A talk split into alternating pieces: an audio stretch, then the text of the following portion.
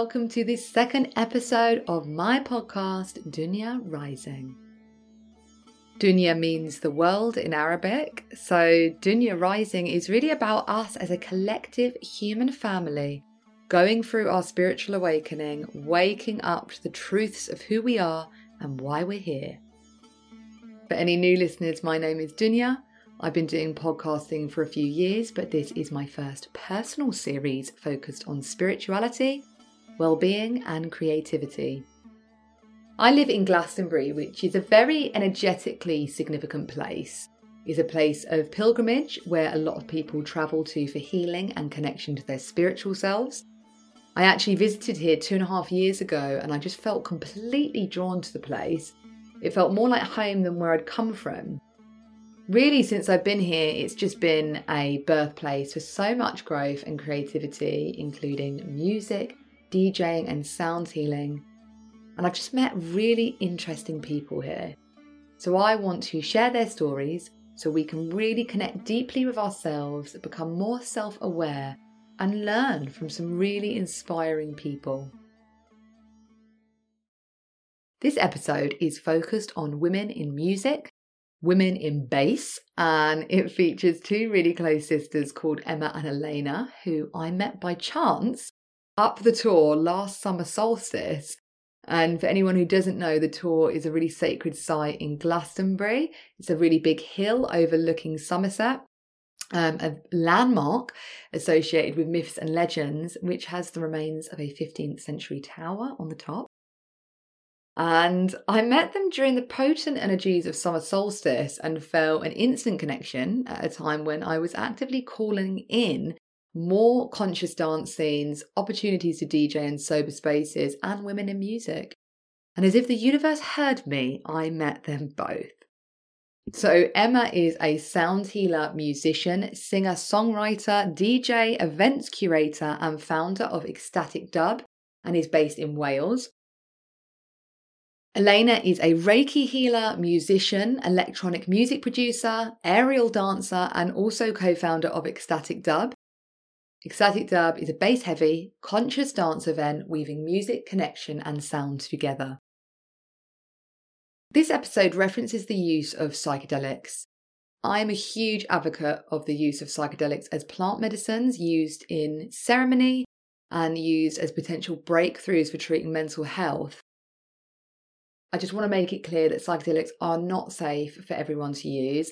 They can be unpredictable, so if you're considering using psychedelics therapeutically, please seek out the support of a trusted shaman or a mental health professional, someone with a lot of experience using these plant medicines. So, this is a two part episode. In the first episode, we talk about spirituality and their awakening journey. Then Emma shares about her experience as a sound healer and how she channels light language. And I'm really excited that we will end this episode listening to the track Waves, which is produced by Elena and Emma. It's such a beautiful song. Here are some of my favourite quotes from the episode. And I think becoming aware of the paradox we find ourselves in, the fact that we are divine beings having a human experience, that we are both the individuated experience of self, but we're also consciousness, the same consciousness that makes up everything. As we are the one, we already know everything, we already are everything. And so we're remembering the pieces of ourselves that we've forgotten. And it kind of feels like that when we're making music together. The intention is expansion and, and bringing more love and awareness and consciousness to what we're doing it's all me. And I think that awareness totally changed the way that I interact with people and the experiences and everything that happens in our lives. All of you is welcome here. Every part of you, your shadow, your light, every part of you, your whole spectrum, every facet of your being is welcome in this space.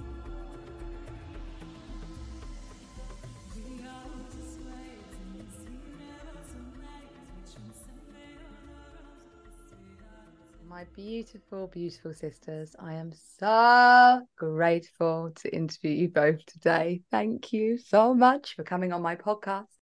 And yeah, I'm just really excited for you guys to be here. Oh, thank you for having us. so interested in so many facets of both of your lives as musicians, as women that rededicate yourself to your spiritual growth and your healing, that you're both healers. I thought it was really important to start with your journey in terms of when did your healing journey start and when did spirituality become really important to you? I guess I've always been on the path in some way. It started with, I guess, books about like Buddhism and releasing from suffering. I feel like the general thing of most people getting to the point of spirituality is like seeking and trying to find an end to the suffering of everything that's so heavy in this world.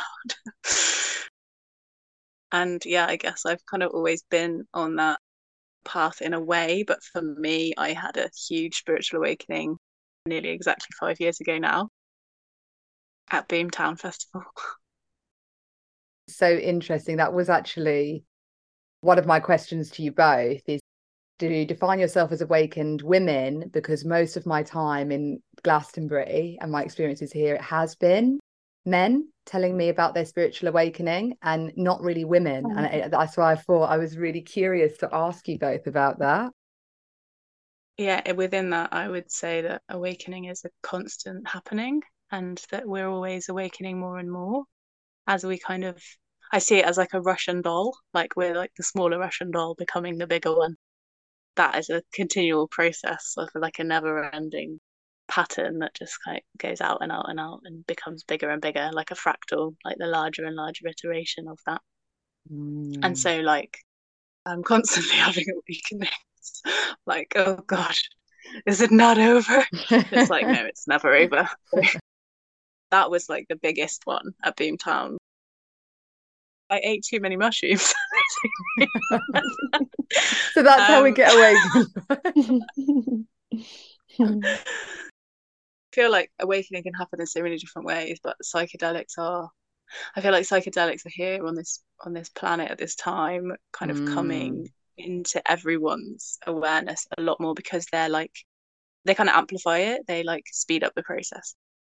They're like a short, sharp shock into this, you know, and that was that for me.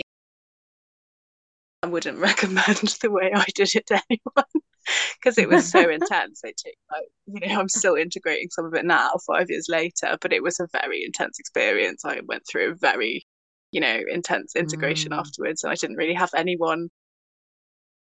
Basically, got this whole vision, and I mean, the vision is I mean, it's like I could talk about it for hours, but to kind of condense it, it was this basically this vision, which since then I've realized was uh, like a premonition, basically, of the ascension process, a kind of like a cliff notes of what to expect and the process of that.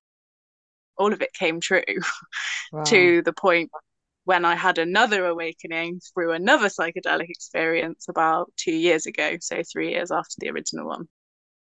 Yeah, I just had this awareness. I was being spoken to telepathically by light beings called the Arcturians. I don't know if anyone's familiar with those guys.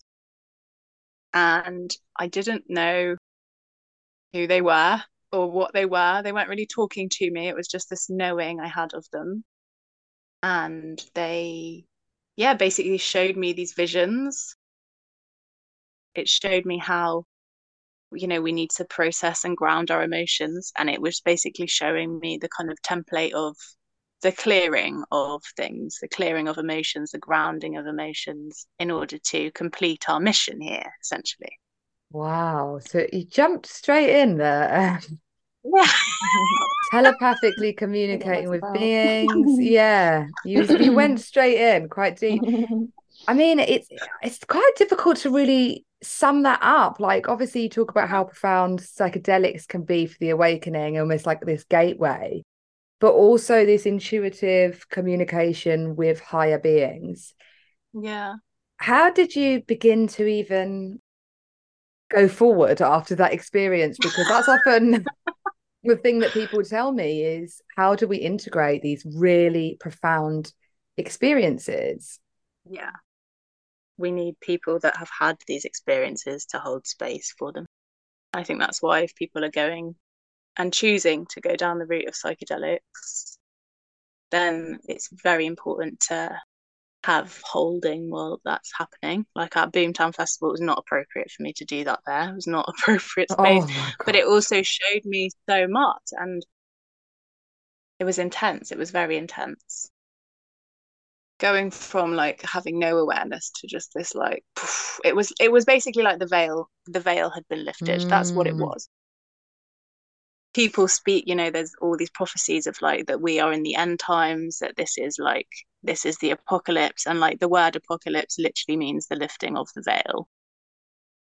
That is the times that we're in and so that's basically what yeah what i was shown and i was also shown it was just this blue pulse i basically saw that went over everything and it was the oneness returning the lifting of the veil and the oneness coming back. And i think that that is a very similar experience through psychedelics of oneness. Everyone feels very connected to everything very connected to everything around them one with the whole you know part of it all. It was like pure blissful oneness. It was like i saw everyone as me. Everyone was part of me and coming out of that experience and back to this reality was like i didn't want to be here. I was like no. No what is this? I don't want to, i don't want to be here. It was very interesting because i think what brought it on is actually when i was at boomtown before it happened i was in this real state of like just seeing everyone messy and litter everywhere and people not caring about the planet or the environment mm. and i was just at my wits end with everything I was big on the Extinction Rebellion vibes at the time and like, we've only got this long left and trying to like bring awareness to people and like freaking out. And because I've always been brought up with environmental awareness. And okay. I was really at the end of my tether and I was like, we're on a sinking ship. That's it. And I was very, I was actually very suicidal at that time. Mm. And I kind of mm. think that that's why it came in. But then afterwards, when I'd had the oneness experience, it was like, it kind of amplified these feelings of like I don't want to be here anymore anyway, you know, because like this isn't my home, this isn't where I'm supposed to be almost, you know. Mm. And uh there's so many layers. I don't I'm sorry if yeah. I'm just going on, but I just well, like I don't want to like it's quite I hard gave you I gave you such a big question to start with. It didn't ease you girls in. I was like, right, nature of life, right. let's go. Who am I? No, I mean it's interesting. Like one thing that stood out to me of what you said then was first of all, your journey starting with exploring Buddhism and how can we release suffering. And it's, you know, you talked about experiences of being suicidal, you talked about, you know, going from this profound experience of oneness to actually coming back into this matrix world, feeling really dark, struggling with depression, maybe. So, what is it about that? What is it about the darkness? What is it about the suffering that can actually be that gateway into spirituality? Is it, do you feel like it was your suffering that then awakened you it was that was the catalyst into you know this spiritual life is really important i'm going to dedicate myself to it. We all have this like programming within us to better ourselves to do better. We are constantly expanding like we are growing. It was this message it was this like it kind of gave me purpose this message of like you know you're here to complete this mission. Mm-hmm. how much your and life has meaning yeah exactly and it's like you have a purpose here you're but i feel like the darkness the shadow from an awareness of like all is one and the darkness is just an aspect of that and therefore an aspect of us. The separation or the perceived separation of the light and the dark is that the dark serves the purpose of the contrast so it brings us back from darkness to light without the darkness, we wouldn't appreciate the light. Mm-hmm. So it's like a very necessary piece of the whole for us to come back to, I guess, neutrality.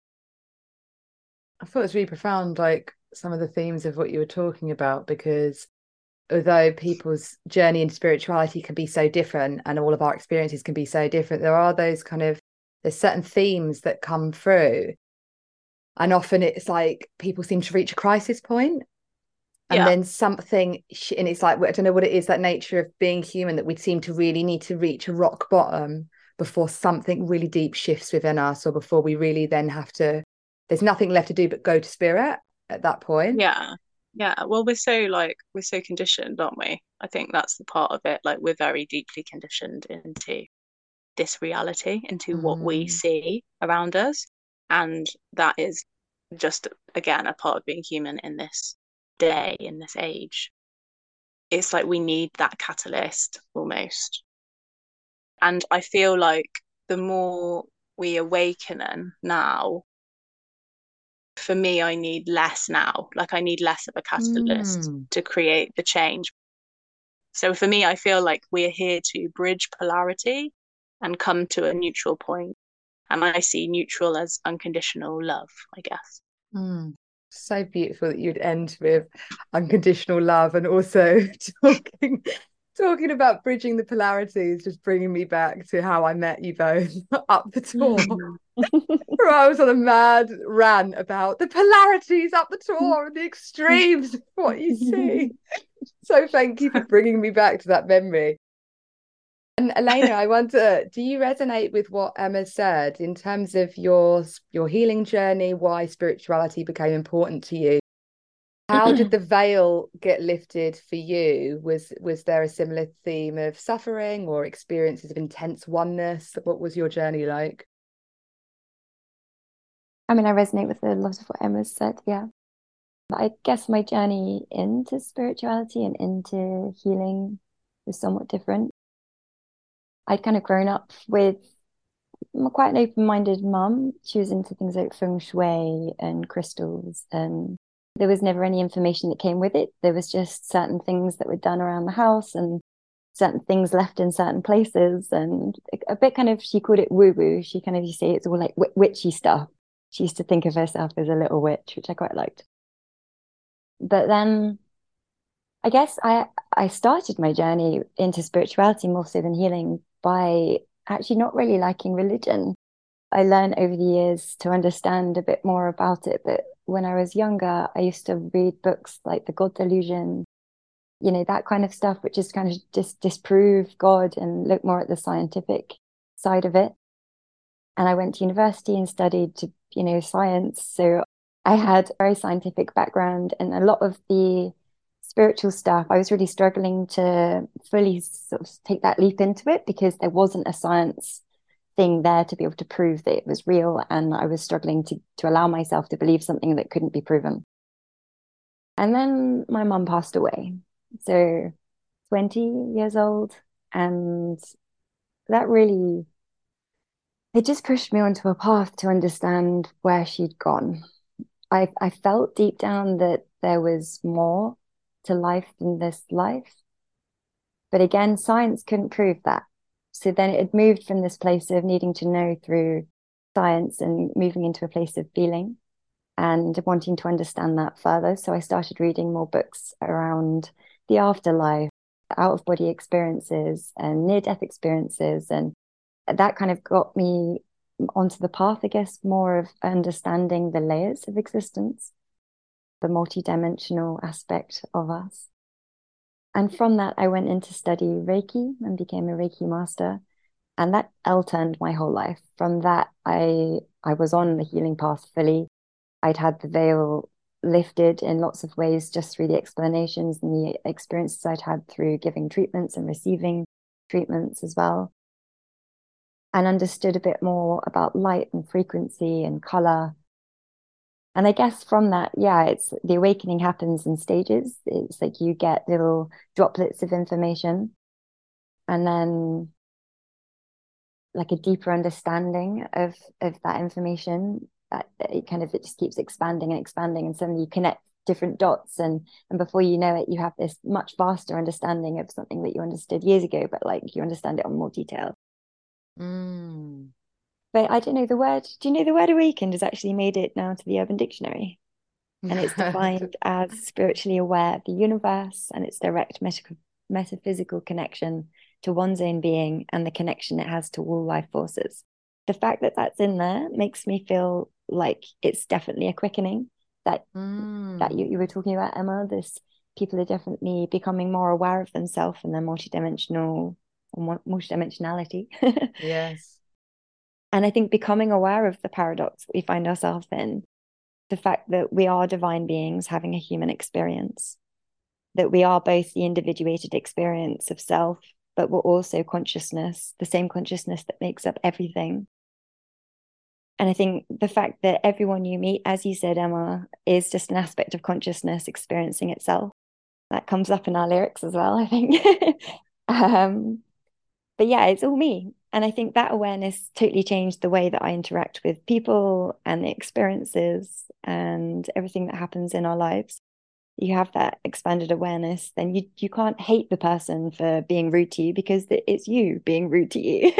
and so you find a way to have compassion for them or to have um, an understanding of a different perspective, maybe the journey they've been on.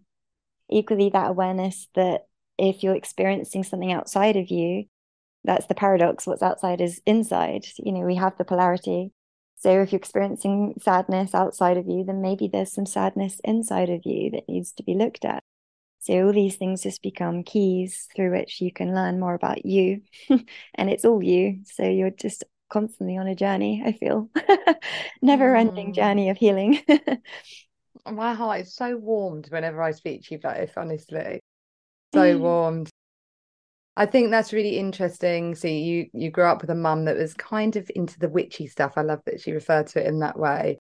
But also, I, I kind of resonate with you saying that you went kind of anti-religion because I grew up with quite a strict Muslim dad, and then also half my family were Jewish, and then my mum was Christian, and it was just like a lot of religion in my family, and I got to a point of just being like, ah, it's all wrong and it's all oppressive.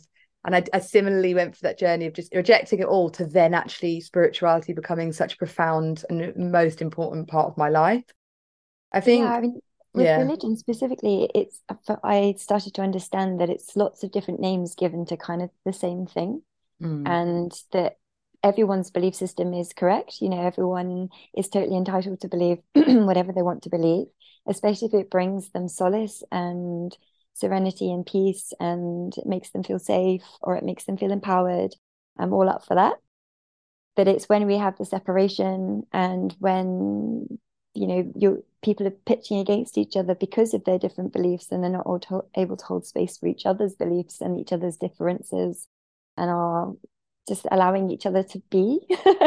I think that's what i was rebelling against was seeing this organized religion and seeing how if you're really stuck in one viewpoint and you're not able to see other people's viewpoints how that can create friction and war and suffering in the long term Mm. It's just that us versus them mentality that mm-hmm. I think all of us are becoming really tired by these new, more and more categories to just like, define us and bring us away from each other. So I thought it was really beautiful that you said that it's actually all me and coming mm. back to that oneness and even you saying what's outside is inside and really uh, how much I, you know, joke with my friend about having this spiritual muscle when people are really getting to you and having to come back to it's just me, it's just me. I'm one with them could be so hard when people are really irking you. But again, it's just so it's that wisdom that comes from what you were saying about what's outside is inside and really tuning into our own internal reality and how we might be calling certain things in or drawing certain things to ourselves as well Mm, definitely. In that situation specifically, if you aren't dealing with something yourself, you are going to be presented with it in your external.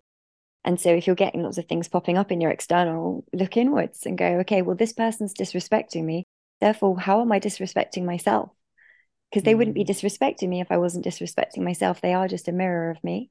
Mm-hmm. And this person's really angry all the time. Well, what am I actually angry about? Why is their anger bothering me so much? If I mm-hmm. wasn't actually secretly angry about something, then their anger wouldn't be bothering me. So yeah, it just gives you mm. opportunities to really your triggers are treasures. Emma gave me that one once. Lovely little line. But yeah, your triggers are your treasures. You know, you if you get triggered, look at why you're triggered and what is it about that situation and where it's happened in your past. Invariably, we get these cycles, these patterns.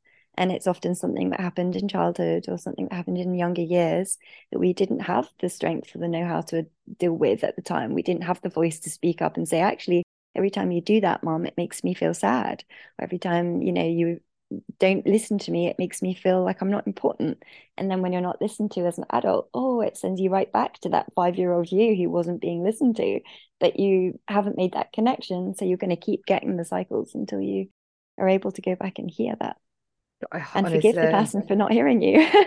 as you're speaking, I'm literally just recalling all the times I've been like really triggered by someone. I'm really like hating on them, and then realize I have just having all these realizations about what that was bringing up for me and mm-hmm. it, it's such an important one like it's such a wisdom that you know you think for your younger self like one sort of real strength of wisdom that you could give yourself would have been about actually going inward first and really checking in with yourself about what i'm feeling before pointing the finger out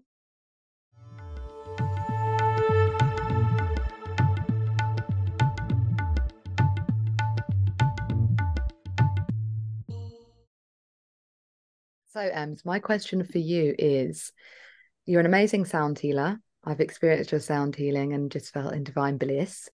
Why were you drawn to this medium of healing? I just knew, I just knew it was something I was going to do. I've always leaned towards music. My parents used to sing to me when I was in my mum's stomach, and they used to play certain music and say certain things. And to calm me down, my dad would like to, he had a music room in the basement of our house when we lived in London, and he would like take me down there and dance with me to help me sleep.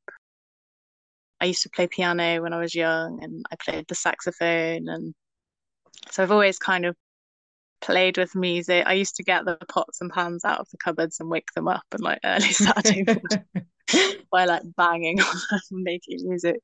So I've always kind of been quite quite musically inclined, I guess. Um, mm. How did you um, experience sound healing? So when you had your sound like first sound bath where you were receiving, how did you experience that? It was really profound for me. It was really activating. When I listen to specific things or now it's mostly like light language and things like that yeah i was getting like body convulsions and and shaking and and rocking and lots of stuff releasing big like tension releases and crying lots of crying big emotional releases.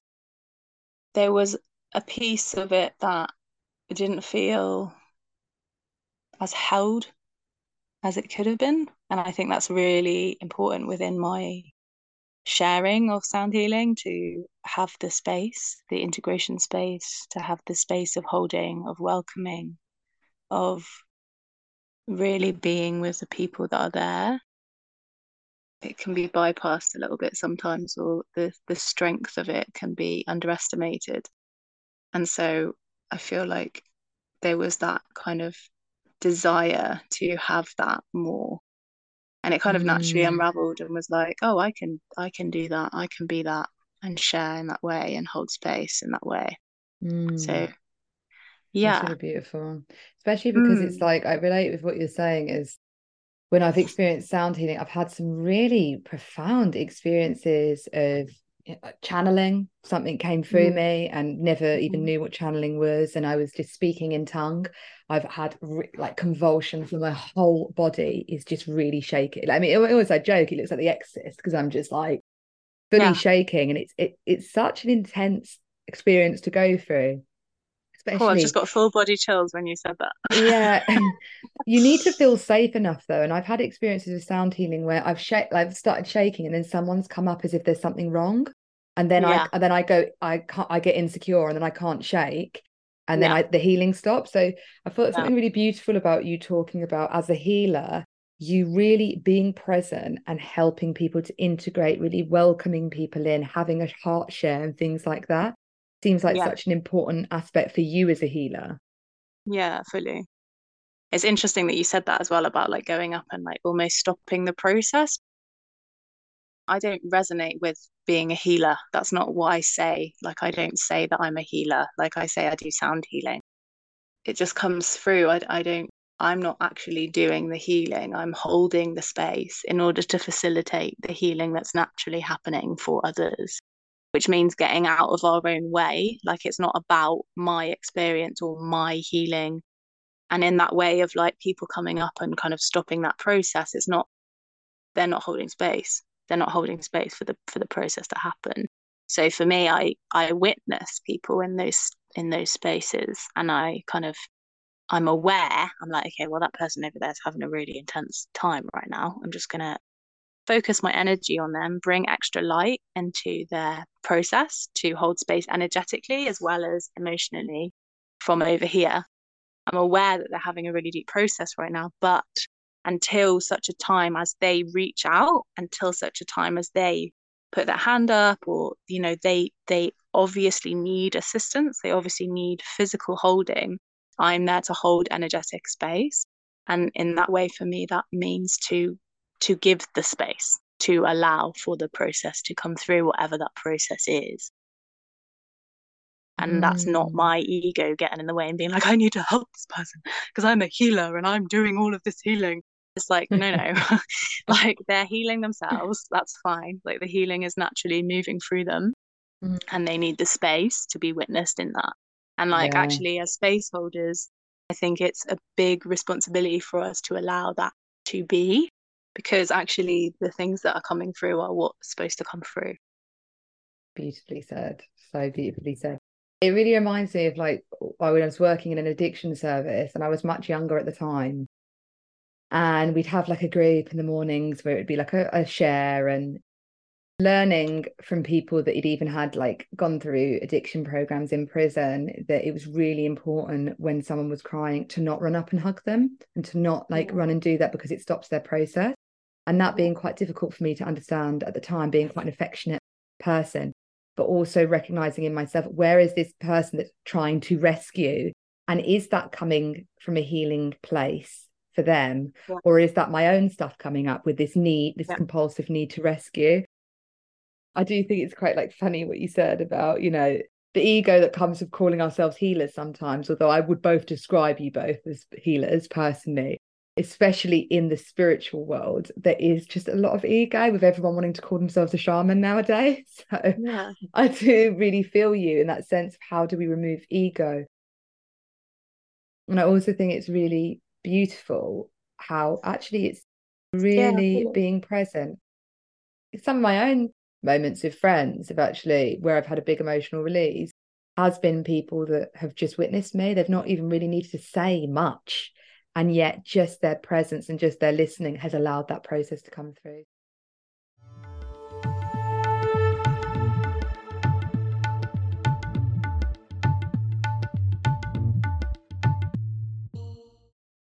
I really was just very interested with you to talk about light language because it seems to be something coming up a lot in the spiritual world and our culture. And I think for some people, they think, what is that light language? It's a bunch of woo woo, like, don't really believe in it. What is your understanding of light language? Because I've heard you channel it and it can feel so divine, it can feel really otherworldly what would you say to someone that maybe doesn't really believe in it or is a bit skeptical? Like language has been a an unfolding and unraveling for me. The way I describe light language to someone that doesn't know about it is kind of like it's like speaking in tongues.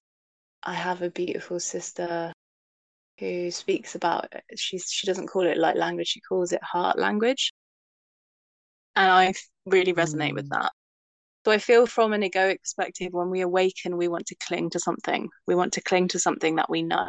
So for a while, because when I had this big awakening and these Arcturian beings were the beings that kind of came to me, there was a part of me that was like, I'm channeling Arcturian energy. and I kind of saw it as like, it's actually that is again it's it's my ego clinging to uh, something external when we don't know we will cling to something external because it feels safer than not knowing. And so a lot of people will say i'm channeling this deity and i'm channeling this race of beings and all of that sometimes it can sound really, really weird. You know, sometimes it's like I'll be like making crazy like squeaky noises and sound like a mouse mm. and like being like, oh, I don't want to, I don't want to be doing this in front of people. And it's like that thing of like the embarrassment, the shame, the judgment, all of this, like moving through all of these things of like this person's doing something weird and how am I going to be perceived by others, etc., etc and sometimes that does come in and it's like okay well that's a distortion that's within your ego that's the separation and like actually i can feel it and i can feel it in the energetic stream while i'm while i'm bringing it through and i correct it really rapidly and i'm like okay bring it back to love bring it back to love. And i think that's the kind of way i live. I i, I live from my heart and i come back to love again and again and again unconditionally. My light language transmission is that basically. So it's it's coming it's bringing light it's bringing light through and it's connecting directly to source energy with the intention of the highest good for all beings. And whatever needs to come through will come through whatever needs to be released will be released and that is basically my intention we don't mm. need to mm. be getting our information through a secondary source because we are all tapped into the original prime creator source. And so when we can hold that awareness and bring that prime creator energy through with intention to facilitate healing, to assist, to help, to bring love, then that is for me like that is how I bring the energy through is the intention I think when it first started coming through, I was speaking in English. Ah, I was going to ask you this. Yeah, it was direct transmissions of. It kind of started actually as automatic writing because everyone has the ability to channel light language. Everyone has that ability. We all, as as I say, we are all tuned into source. We are all tapped into that. I see light language as codes that needs need to come in. So everything everything is a code a movement, a sigh, a breath, everything is a code that is coming in for purpose within the reality that we're in now. So every sound that comes in has a code. And that one tiny code that we bring through, through the courage and the bravery to step out of the shame and embarrassment that we feel by bringing this weird coding through, might actually be the main code for someone else to unlock and activate their entire blueprint. So we need to be sharing this now. It's very vital that we are sharing these codes, and it feels of the utmost importance, in my opinion, to be doing that now, which is why I want to be bringing more. You know, I've started doing events where light language is integral to the share. We all have this, and automatic writing is a really beautiful way of of bringing in this kind of awareness of the channel that we are. It's kind of like we are the radio station and we're we're tuning into different channels to to play different channels you know so to play different music the channel comes through us. So we're the radio and we're kind of tuning into different frequencies essentially. Automatic writing you literally just write down a question or whatever and you just let your pen go and just writing down whatever comes through, even if you're writing, I don't know, I don't know, I don't know. and like at some point, something will shift and something will come through that that isn't actually you and you kind of have that awareness and it's it's almost like this this kind of stepped back separate thing that's coming through you and it kind of is you because it is you but it's also kind of not.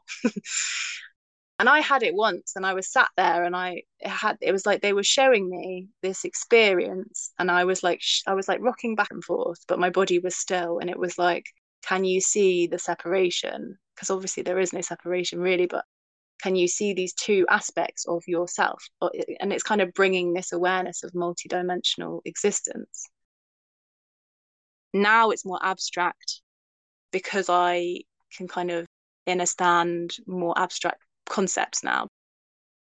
I got a light language transmission actually when I was driving the other day back from London of the importance of the light being brought in now. And it came through in light language. And I just got the whole transmission as just a as just an awareness. I was actually just like grinning like a weirdo the entire time you were talking, like scrambling like a nutty woman, just like getting all the codes from her, just write it all down. I just thought you've just articulated it so well, especially for any listeners that maybe they've never heard of light language and maybe they think, oh God, it's like a new age thing. Because I I've experienced it in two ways but I didn't know what I was saying. And it only and it happened once in a ceremony and it was during a sound bath and I just started speaking in tongue and it was I all I knew is that I was speaking to the person who was channeling and it was a, a message for them. I don't know what was coming through me. I don't know what was being said, but it changed. Did they hear my... you? Yeah. And it, she said to me, I said, I was, it was just like this. All I remember vaguely, it was like, and it was just coming out in like rhythms. Yeah.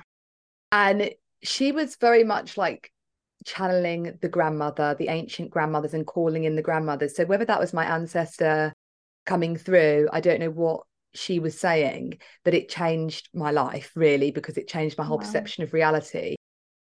And another moment I had, which I thought was really interesting because you said something around we could be channeling something for someone else and that we're all capable mm. of doing it. And I remember I was in a ceremony and it was all women and a sister was going i don't want to go into it's really personal but she was going through a really dark moment that i don't even have mm. time to go into and i just sat up and i went um and i don't even it wasn't even like a conscious thing in my head i just mm-hmm. went um and it was the only thing that just came through for her so that really hit me deeply when you said that sometimes it's like it's coming through for others and it's yeah. that collective yeah. healing I really want to try the automatic writing now that you've said this. I think that's really yeah. interesting. It's a good way to unblock some of the, the mental clutter that we can sometimes yeah. have that really blocks us from trusting our intuition or going a bit deeper.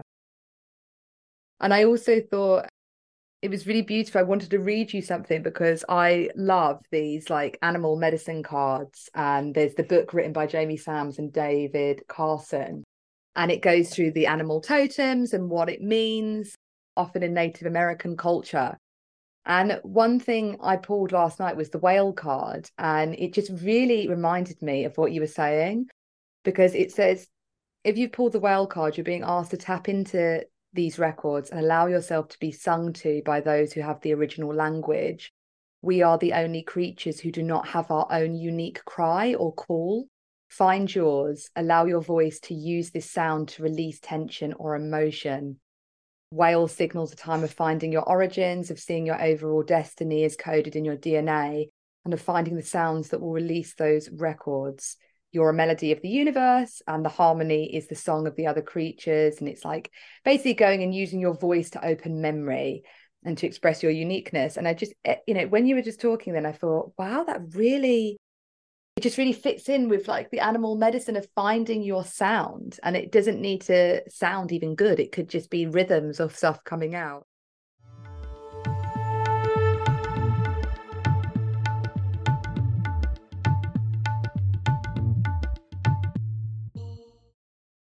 Right so I mean, linking light codes, healing, spirituality into this is actually quite easy because I think as musicians and healers, it requires that sensitivity and intuition, which would make you gifted musicians, which you are. We all know that electronic music, DJing, producing can be seen and is actually, it's not really seen, a male dominated space. So, how was ecstatic dub formed and how important is it as women to be leading in this space?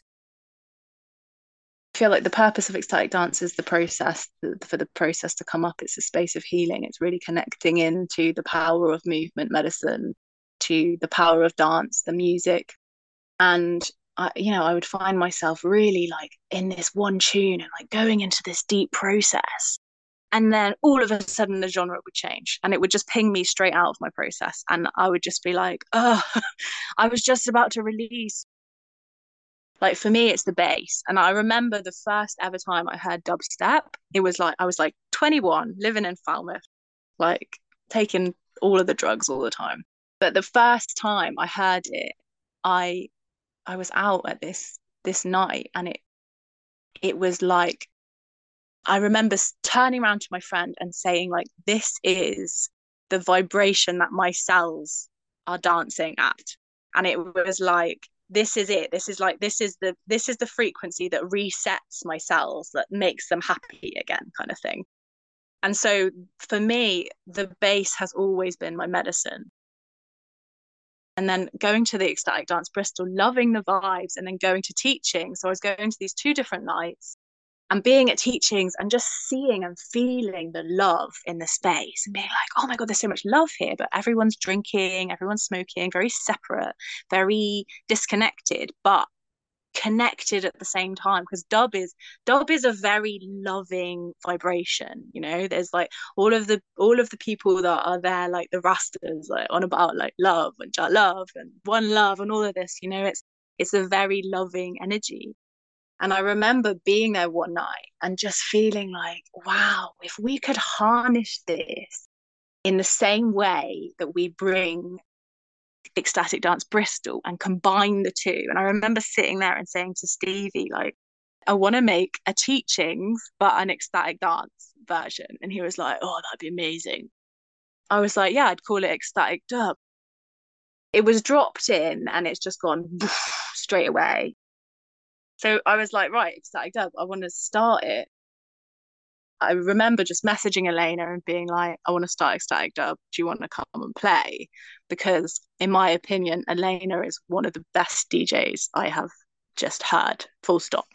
So like female, male, whatever, she's just top, right? So I was like, yeah, I want her. I want her to be there and then my friend May as well, May Bird, she's an amazing singer. So I was like, right, so she can sing at the end, and then we'll finish off with sound healing. And then another friend, Charlie, was actually he does like dub. But yeah, so originally it was women and men because Charlie was there and Elena was there and I was there and May was there, and it was this merging of the two. And that was last March. That was the first one. And as soon as we did some promo, it just went, woof, everyone was like, ecstatic dub, that's amazing. Like, what a great idea. Yes, yes, yes. And All About Love Festival reached out and invited us. And T- Tiger Side from All About Love was like, we want you. I've put you on the lineup. Is that okay? And I was like, obviously, yes. that's okay. so we went to All About Love. We played with our beautiful sister Lulila, and then Kyle came and helped with the sound healing, our friend Kyle. It felt like the seed. It was like last year, it was really like we only had a few events, and it was like, right, we're going to plant the seed. And then my intention for this year was like, right, we need to run with this. We need to start getting it more, you know, we need to start doing more regular events. I need to start thinking about doing events in Bristol. Yeah, and then this year we've done three three monthly events in Bristol. We've run a retreat in collaboration with Journey to the One. We're doing Boomtown Festival. We've got five sets now at Boomtown. We're doing Love Jam, Journey to the One again, and then we've got a September and October event dates in Bristol again. So yeah, it's just it's just going from strength to strength, really. You know, it's me and Elena kind of are the main people and then we've got you know other people coming in and joining us here and there and it's just like a force basically. So yeah it's just amazing and i'm so grateful for it basically. Powerhouse of women you two. Really wanted to shout out like just Elena again because she you know she does all the photography she does all the promo videos she does all this amazing stuff that's like all with the graphics and like and everything and it, it, it's just i'm just so grateful because it's like she's just supported me throughout it so beautifully and we are ecstatic dub now and and and it's growing it's kind of becoming this it's like a mycelium you know? It's becoming this network and it's becoming such a beautiful space for so many people to to be witnessed to be seen and that you know that's the intention it's this platform and it has been for just for women this whole time as well since that first day with charlie I've had it as female led, female centered because it is important to showcase female DJs and female singers and sound healers. The feminine rises first. And so that's what I felt that that I wanted to honor. And it's been a really beautiful mirror of that in this connection with me and Elena and mm-hmm. just bridging bridging our energies and bringing other sisters into that as well. So so yeah, love you, Elena. Thank you so much for everything you do and all you are. very inspired. I think, especially being female led and like created, and you can really feel that having experienced this ecstatic dub. I love when you talked about dubstep that you said that this is the vibration that my cells are dancing at. it's just a quote that I'm always going to think of now. And also, the bass has always been my medicine. I need that printed on a t shirt. I need that tattooed on me somewhere because I so resonate. What a beautiful way to showcase your sisterhood and honor that relationship that you're co creating together. I think it is the healing, is through the creativity. And I think that's what's been really astounding about meeting you both and just being like, God, like they are on it.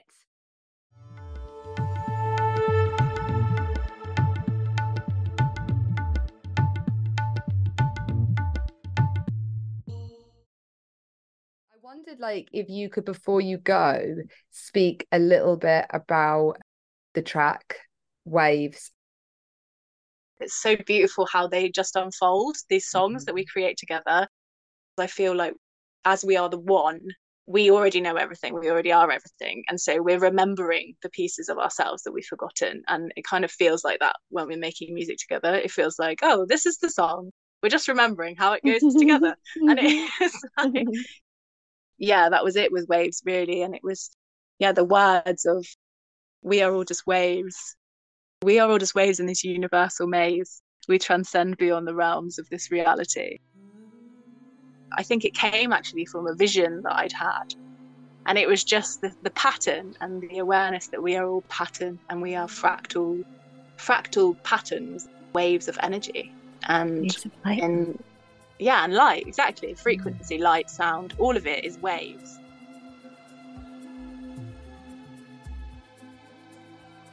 Thank you for listening. I really hope you enjoyed hearing the stories of these magic women and their paths into spirituality and music. Check out the links in the description for more information about Emma, Elena, and Ecstatic Dub. In the next episode, we hear more from Elena about being a Reiki master, understanding energy healing, making music, and the power of healing frequencies. And now we're going to end this episode with some beautiful music this is Elena and Emma's track called Waves from their new album.